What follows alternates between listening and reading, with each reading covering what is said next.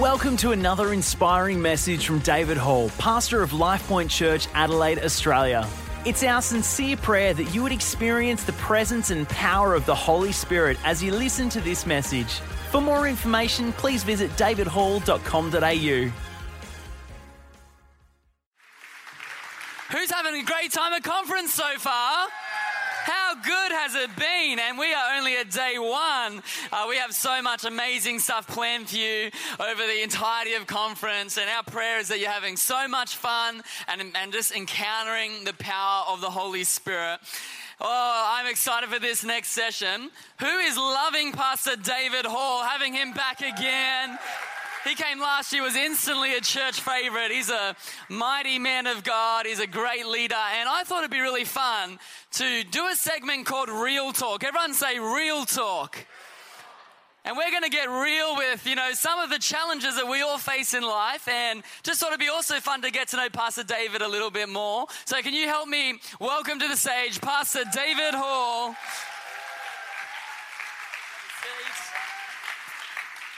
Awesome. How you going, Pastor Dave? I'm well. Thank you for thank you for having me. That's okay. so I wanted to ask, you, have you ever done speed dating before? Yes. Yeah. How did it go? No, never. Never. No. Uh, yes. Neither. No. It's No, a what's- but. what's- okay, try me. What do I do? Well, I think it's like Is it biblically acceptable? I don't know. I don't know. I didn't come up in Bible college, but I thought let's try it. I'm going to ask you three questions in 60 seconds so we can all get to know Okay. Pastor David Hall a bit more. All right, great. Alrighty. So, what is your favorite holiday destination and why? Honolulu, because it's in Hawaii. What is your guilty pleasure? Gaucho steak, medium rare T-bone, 500 grams, melt off the bone with steak chips, chimichurri sauce, and Oh. deep fried broccoli with anchovy sauce running through it. Ga- gauchos. Anybody hungry? How good's that? Deep fried broccoli. Didn't know that Yeah, existed. that, that and amphetamines. That- I'm kidding. I'm kidding. I don't like steak. Um, no, sorry. Go, keep going. That's so good. All right. Tell us a little bit about your family. Uh, how many children do you have, and I what have do you love two them? boys. James is five, going on six. I have Sam. He is three, going on four. They're both August babies, so their birthdays are next month. And my wife Donna, we've been married ten years, known each other since high school. She went out with other people, not me. Um, which broke there. my heart, but but uh, now now she married me, so I, it's worked out good. And she's Nice. awesome. She's got awesome pastor, awesome preacher, oversees uh, the finance of our church, and was a school teacher for 15 years. And Right. just this year came on staff at the church. Uh, yeah, last year Right. came on staff at our church. Runs a great women's conference. She's awesome, So good. and she's my friend. Oh, beautiful. Awesome. Well, yeah. Looking so romantic up here. Yeah, I know. I, I'm I feel it. Yeah, me too. All right, so you travel the world preaching. yes. Now, something I've learned about ministry that it's prone to some funny moments happening. Like, uh, you know, I call them ministry fails. Why don't you share like just a highlight you can remember of uh, a I bit think of a my fail? first 10 years of ministry was a ministry fail. um, pastoring my church. Um, one time I was in Bendigo and, and I knew this guy by the name of Sean Milner. Right. And, uh, and so during the day, I feel like I just want to, can I, can I mess it up? Sure. So during the day, I went to, I went to, hey, Pastor Dan. Uh, I went to, uh, I was praying and I got Yeah. a word for Sean Milner. So I got a word, and it was just a good word, like whatever, like just a good encourage, word of encouragement. Yeah. And so I waited on God for it. So the word was from the Lord. But when I got there that night, I called him out and I said, Come here, Sean, I want to give you a word. And he looks at me bewildered. And I'm looking at him, wondering why he's looking bewildered. So I start giving him the word. And, oh, it was awesome. Right. And just in my peripheral, I turn around and realize Sean Milner was over there. and this poor guy had never been to church before. And he's being called Sean, and great things are being declared over his ministry. A year later, I'm doing the same conference. I go to this restaurant in town, and, Right. and I'm just with a few friends of mine. And he's kind to everyone else. He goes, "Hey, uh, I think, what do you want to? What do you want to eat? What do you want to drink?" Takes the order. Express. Looks at me, and he just his face changes. He goes white. He goes, "You." and he goes, he goes. I went to that church about a year ago. He said, and you scared the blankety blank out of me, and blah, blah. Yeah, the guy didn't get saved.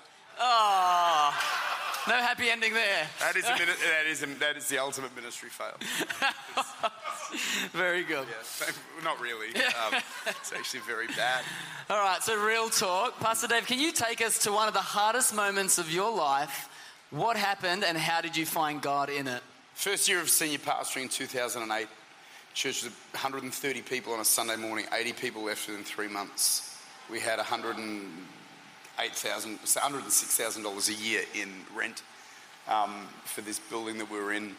And then we built it back up. Boom, we had a split. You know, it was just trouble after trouble after trouble after trouble. And yeah, from there, um, it was just, it was 10 years where we thought ministry was misery and it was hard for us. And so people sort of say to me sometimes, in for, even forums like this, they'll say, "What's your greatest achievement?" Not that I feel like I've really achieved much, you know, at all, but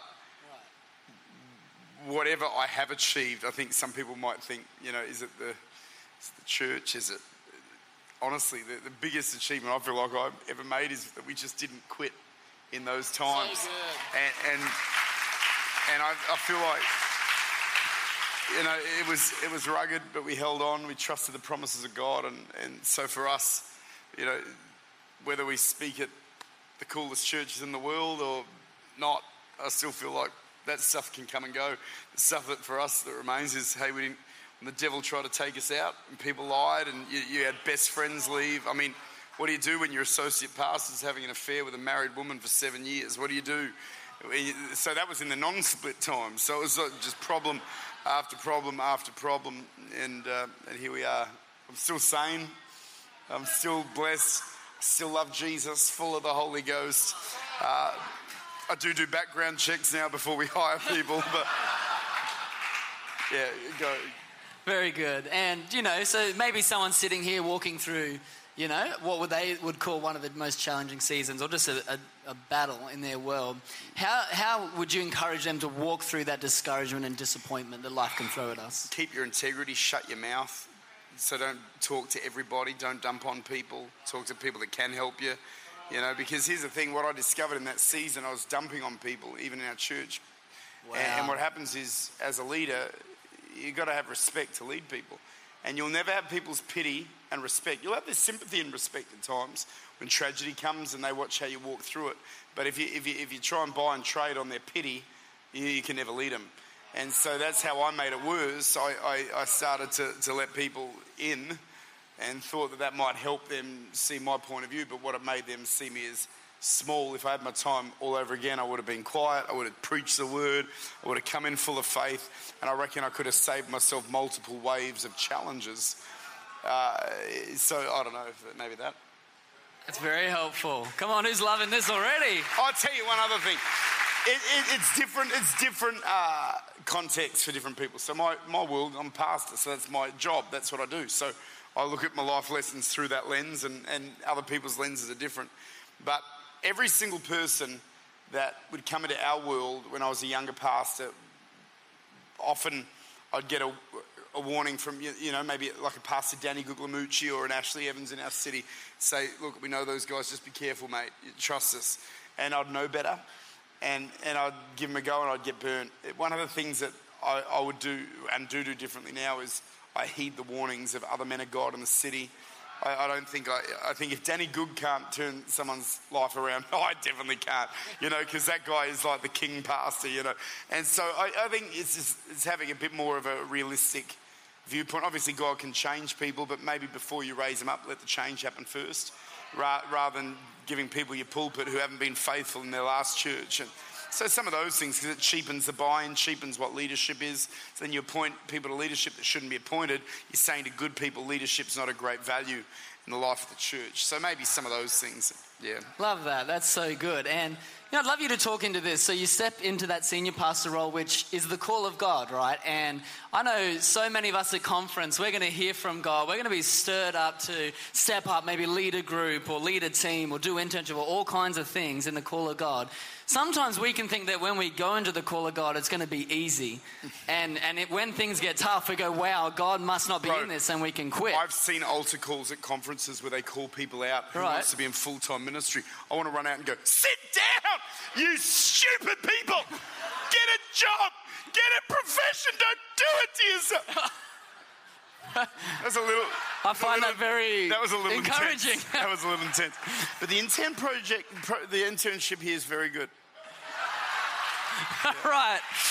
All right. So, No, yeah, can I tell you, it's the most challenging but most fulfilling. It's like, anyway, it's really good. But talking to that, so in the call of God, it's not going to always be easy, right? No. And we shouldn't quit. Um, and quit. and you, obviously, your journey, you were saying you just did not give up. Yep. And can you just speak into that a little bit about how, you know, when we go through tough times, it might not necessarily mean God's not on that, right? No, God, uh, can I say faith is not just God just giving you an escape out of trouble. Faith is when you get nailed and you're going, I'm going to keep going. I'm going to, though he slay me, yet will I trust him. I, I'm the head, not the tail. I mean, I tell you one thing, even in the worst of times, our confession never changed. And, and I still would say, God, what are you trying to teach me? And, and, and what, what do I need to learn in this? I'm a man of faith. I'm a, I'm an, I, I was at a conference the other day and someone sort of bagged faith and got up and said, I'm not one of those name it, claim it, blab it, grab it preachers, give to get.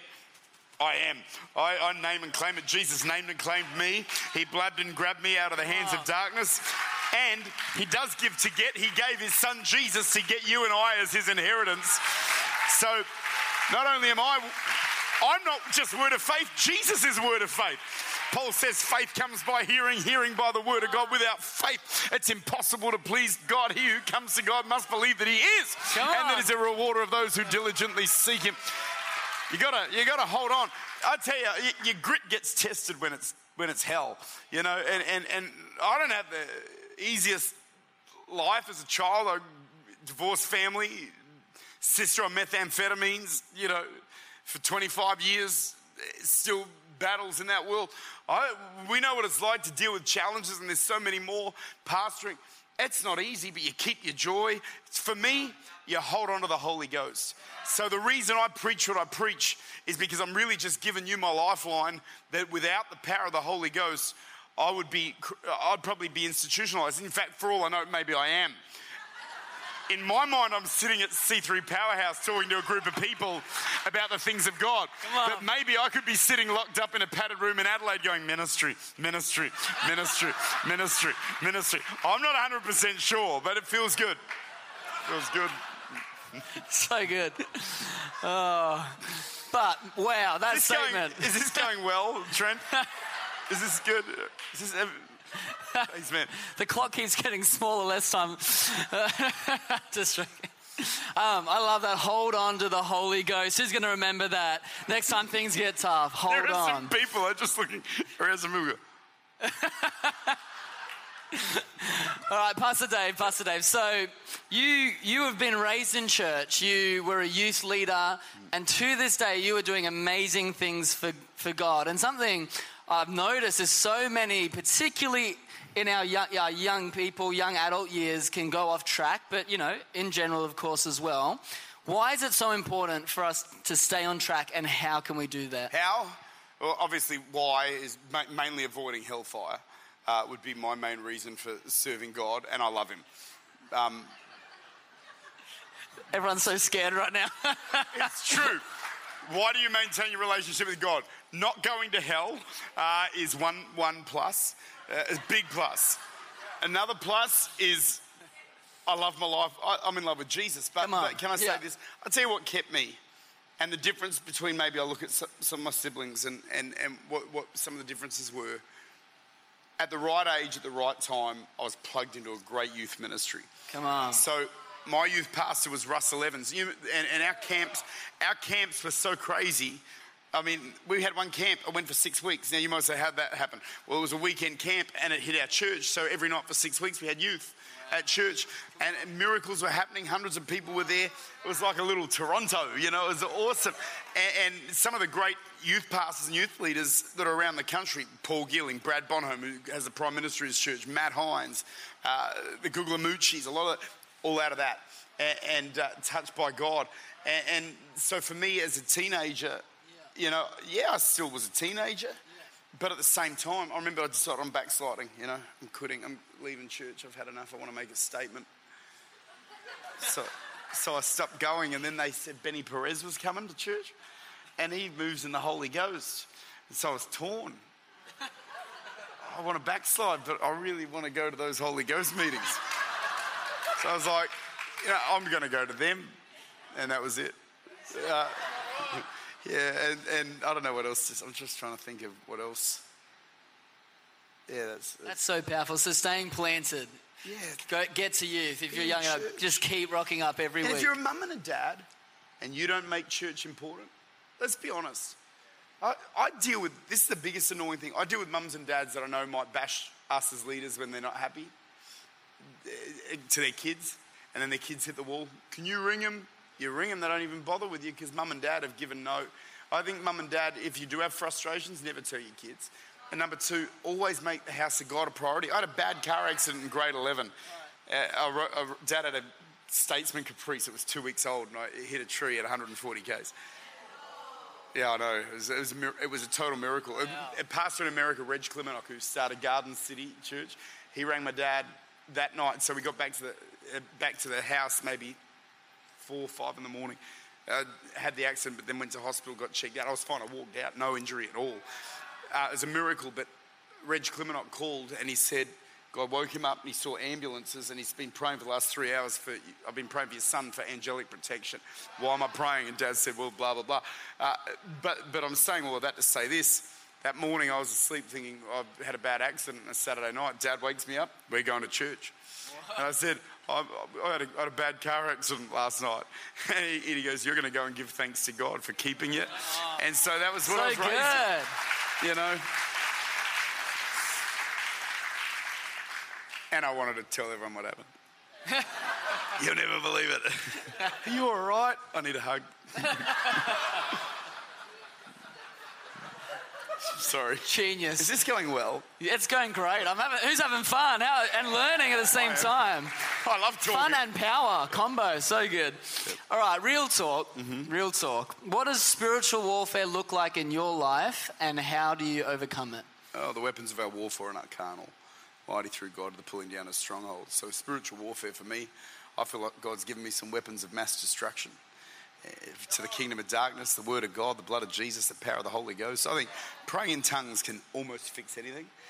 Sowing in difficult times can unlock blessing and breakthrough. Believing God, uh, you know, taking authority when the enemy. I was in Townsville, I had a demon in my room. I'm preaching at James McPherson's old church. In de- demon in my room. It was very, it was very annoying. Uh, so I just explained to this devil, "Get out of my, that woman's sneeze. Uh, maybe the devil's leaving you too. Who knows?"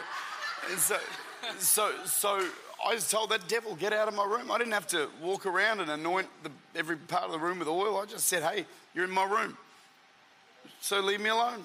I'm going to have good. So for three days, I didn't have a problem. So I don't know how the next guy went, but it, well, but I was fine warfare, breaking through, pushing through. You have to pray things through. That's what I love about Pastor Phil. I'm right. See, Pastor Phil, I think it's a little bit of chosen anointing that's got on C3 of prayer. And that same thing was Pastor Andrew Evans. I'm not trying to, I'm actually just telling you, Pastor John. Pastor Andrew, I think, was a key part of helping connect Pastor Phil with, with that whole thing as well. And, and because Pastor Andrew, my pastor, Pastor Phil's a hero, but we were raised in that same prayer culture, you know, where you'd walk up and down church and, and pray until something happens. And, and, and you know something, you can tell the difference between churches that pray and churches that don't. You walk in here, why does this thing pop? Because you guys pray.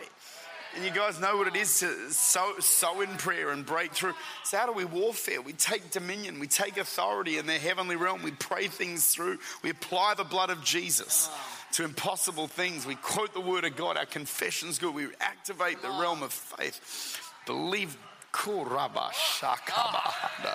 Bless God. Come on. Oh man, that'll stir your faith. Jesus, I'm finished on that point. He's got two minutes. What's your favourite? I've got a question for you. Do you what, what's your favourite Netflix show? I watch Stan. Me too.